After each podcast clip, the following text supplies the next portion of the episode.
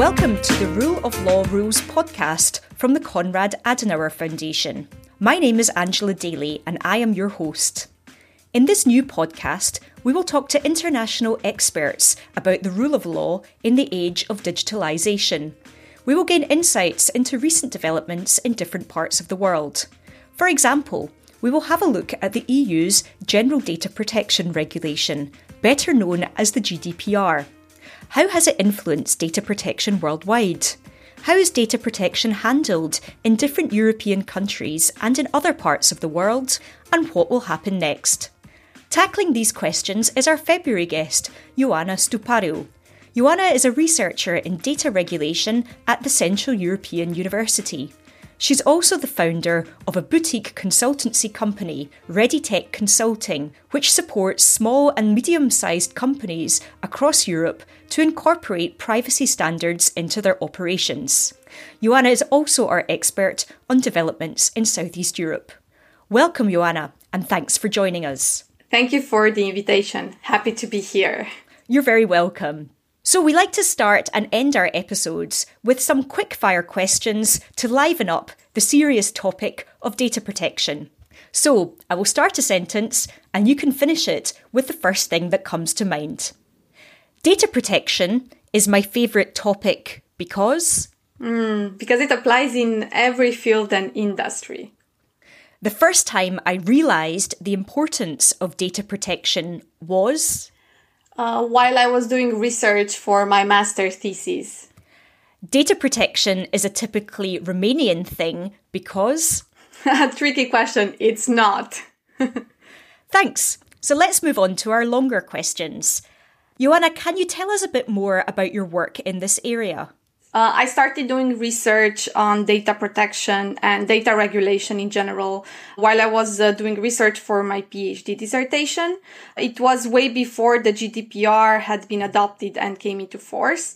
And of course, after many years of researching how the GDPR got to be adopted and then implemented, I, I was contacted by some private uh, companies and actually started doing consulting for them because, you know, GDPR was a new thing on the market and no company was aware of how this would change general data protection rules in Europe because you know data protection was not something new in Europe at that time. We we had already had the data protection directive into force since the the late 90s, but still it was a revolution in the private sector and the companies throughout Europe generally sought uh, advice from uh, from lawyers, from uh, researchers on how to best uh, implement privacy standards.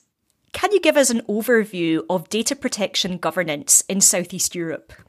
In Southeast Europe, we have to make a difference between the countries that are EU members and that, of course, have, have implemented GDPR standards and the countries that are not. And I just want to underline some of the countries that are nearby the EU member states, like for instance, Serbia or Ukraine or Moldova. And we've seen that some countries have already taken steps following the GDPR adoption to transpose similar rules into their uh, national legislations. Like for instance, Serbia that had adopted a law in late 2018 which was uh, similar to the GDPR, as well as we have Ukraine or Moldova, countries that have not yet transposed any GDP, GDPR implementation legislation and that are still following the old rules, uh, which had had tried to align their laws with the previous data protection directive. We are optimistic though, because we know that Moldova, for instance, is planning in the near future to adopt um, GDPR standards and to change their laws. And I'm thinking that uh, other countries like Ukraine might do the same. Um, so, what do you think about this governance situation in Southeast Europe, in particular the countries that you mentioned, which are not EU member states? I think all these countries are trying to stay ahead and trying to follow what happens at EU level for several reasons, including, for instance, their ongoing negotiations and relationships with the EU, right? They have companies that uh, operate or that are targeting the EU market. Therefore, they also have to res- respect the GDPR standards. And also there are some uh, trade agreements or some uh, other international uh, partnerships that oblige them one way or another to observe similar standards, right? We know, for instance, that, uh, that non-EU member states have to observe EU standards in case of data transfers. What is your personal opinion on this? Uh, my personal opinion is that uh, these countries have not been directly hit by the GDPR because they did not have to apply it and they were not facing the consequences of non-compliance just like EU member states. However, indirectly, the GDPR had an effect on them because of practical reasons. They could not continue being close to the EU member states uh, block without observing a similar level of data protection. That's why they implemented the privacy standards in the uh, previous data protection directive too. As we know already, the EU GDPR's implementation in May 2018 is a hugely significant development for data protection law in Europe and globally. What do you, Joanna, think about the GDPR? I think the GDPR was a milestone from all points of view. It not only set up the direction on data protection law globally, but it also helped uh, market actors become aware of the importance of privacy and gave them a direction and concrete guidelines on how they should implement privacy standards into their operations. So, what is the influence of the GDPR where you are? I could see the effects of the GDPR uh, at a very concrete level just by seeing the perception of the general population. The very immediate reaction was a lot of paperwork banks, uh, telecommunication companies, internet service providers, all of them were asking everybody to sign lots of uh, additional uh, papers. But that was just because at the very beginning, people were not able to truly understand that this is not just about bureaucracy and paperwork. Soon after, after a first year or so of implementation, I could see some actual awareness uh, getting traction, and the companies primarily started having trainings, informing their customers on the importance of their personal data, and taking, uh, for instance, uh, additional security or encryption measures to protect customers' data. So, what is driving increased data protection laws in your region? I would say for both EU and non-EU member states, the answer is the same. And it's about not only the GDPR and uh, the enforcement of the GDPR through the European Data Protection Board and the data protection supervisors, guidelines, and uh, other laws that uh, rules that they are uh, adopting, but also other EU level regulation that are being discussed everything uh, that's happening nowadays from technology development to the covid-19 threat to uh, the threat that may come at the geopolitical level the competition that is posed by the chinese or the us competitors. Everything is forcing the eu to take new measures in different industries and fields and all of these have uh, repercussions on how data protection laws are applied and how they look in member states and, as I explained previously, also in non-member states. So do you see differences in the approach to data protection within Southeast Europe? I can say that there are some differences in terms of enforcement. Some data protection authorities have been more active and applied more fines. Uh, for instance, Romania and Hungary have had uh, more fines applied from 2018 onwards than other countries. A, a, similarity I could say, I could see though is the fact that the level of uh, fines, the amount of the fines is pretty low compared to Western Europe. So I could say that that's a similarity across Southeastern uh, Europe. In Southeast Europe, are data protection laws taking a more general approach to data protection, or are different sectors regulated differently? Of course, GDPR should have a uniform application across all sectors. However, uh, exactly because it applies to all sectors, it also applies to some already highly regulated industries, like, for instance, telecommunications, healthcare, that already had in place some data protection rules. Just think about the healthcare, right? Where you also have patient uh, rights regulation.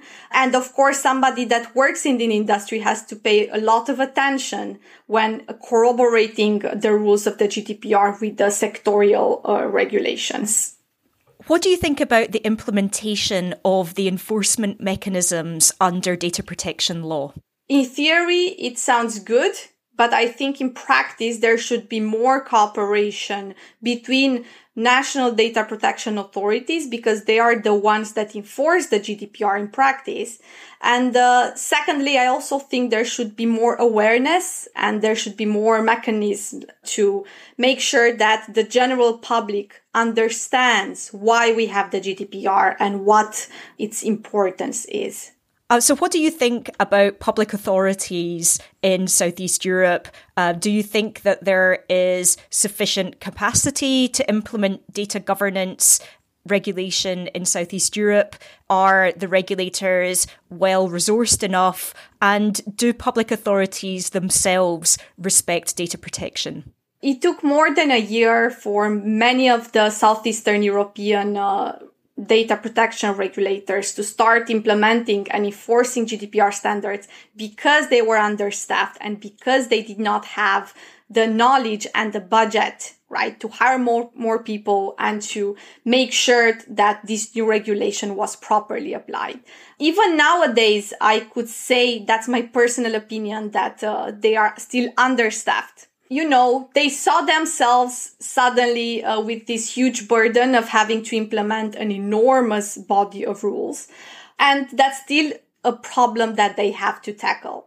Um, with regards to public authorities respecting GDPR themselves, in Romania at least, there's been some fines applied to public authorities because they were not respecting GDPR themselves. And actually, that's my personal opinion, having observed how public authorities work they are the ones that that are the least compliant with GDPR standards. So I'm expecting more enforcement at this level from the data protection authorities.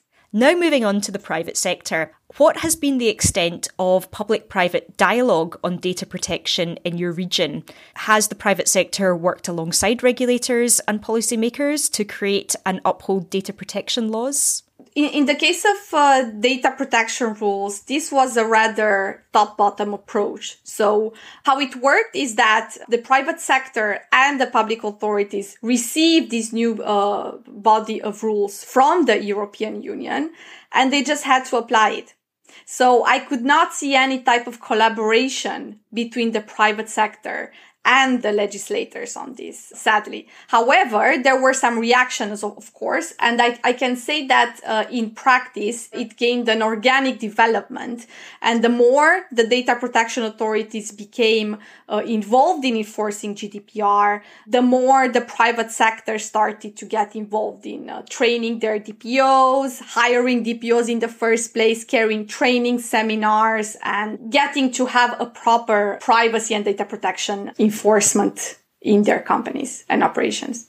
So it took the reality of enforcement and fines to encourage the private sector to take data protection seriously. That's that's my impression exactly. Okay, and what about um, another important actor in data protection, civil society? Is civil society in your region engaged in debates and dialogue and litigation on data protection issues? I think it's less involved than it should. And that's because we did not have a culture of privacy or we had a very isolated one before. There are some organizations that uh, are protecting consumers' rights or digital rights in all these countries uh, that are active at European level as well. Uh, I see more and more initiatives to study the, the extent to which data protection rules are uh, respected in Southeastern Europe. Like, for instance, SEEDIG, the Southeastern Europe Dialogue on Internet Governance, had recently had a research group studying the the compliance of tracking apps uh, in southeastern European countries during the pandemic. I also saw some privacy activist groups filing complaints at European level, driving civil society efforts to try to drive regulation in a certain direction or others. Like, for instance, uh, the noyb group that has been very active, including in this part of Europe. I'm optimistic that the more people become aware that the more this is studied in law schools and in uh, at university level in, in in general the more people will start to care about this issue and fight for their rights. So, are data protection and privacy well understood ideas among the general public in your region, or are they viewed as foreign or non native concepts? They are definitely not something that is part of our culture, which is weird because people are very careful about their private lives but not about their private data, right? Not about their behavior online. And that's because technology uh, has developed so quickly that people did not get to become uh, accustomed to their behavior online, to what the harms for them and for their kids could be. I think throughout years, this will slowly change as we have more and more regulation. And I think that if data protection was not a field 10 years ago, it's definitely a separate industry with the companies operating uh, primarily or purely on data protection consulting, with lawyers specialized in this, with more and more active groups in- involved in this. So slowly we will get there. So what do you think is going to be the future of data governance activities in your region over the next few years?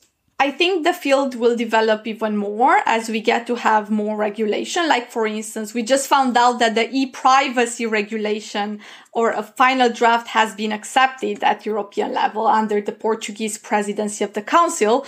Uh, this will also have an impact on how data protection rules are enforced all over Europe and thus in Southeastern Europe uh, as well.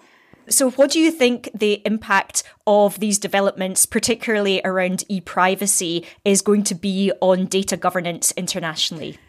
I'm expecting to see, just like in the case of the GDPR, other countries following uh, the behavior of the EU, adopting similar regulation. Because in the case of GDPR, other countries have copied like for instance brazil has adopted a similar law. China's uh, data protection law which is now uh, under under discussion has a similar very similar form to the gdpr even in the us you saw the california data protection law. So once we have the the e-privacy regulation adopted which will take some time so i wouldn't i wouldn't uh, brace for it now or not not yet I'm expecting to see similar developments uh, by other countries. Great. Thanks very much, Joanna. Now to finish, three more quick questions. I will start the sentence and you can finish it. Data protection is so big in Southeast Europe because? Because of the GDPR, that's for sure. Data protection still needs to get better at? Enforcement and awareness. And finally, the rule of law rules because? It leads to equality of opportunity for citizens. Great, thank you so much. This was the second edition of our new podcast, Rule of Law Rules, with me, Angela Daly, and our guest, Joanna Stupario. In the show notes, you can find out more about Joanna, links to ReadyTech Consulting, and more information about the Konrad Adenauer Foundation and its Rule of Law programme, which this podcast is part of. You can join us for our next episode at the end of March, when we will be shifting our focus from Europe to Latin America with our guest, Eduardo Magrani. Please be sure to subscribe to our channel, where we will release new episodes of the Rule of Law Rules at the end of every month. If you like this episode, then please give us a good rating and tell your data law geek friends about us too. I hope you've enjoyed the podcast. See you next time.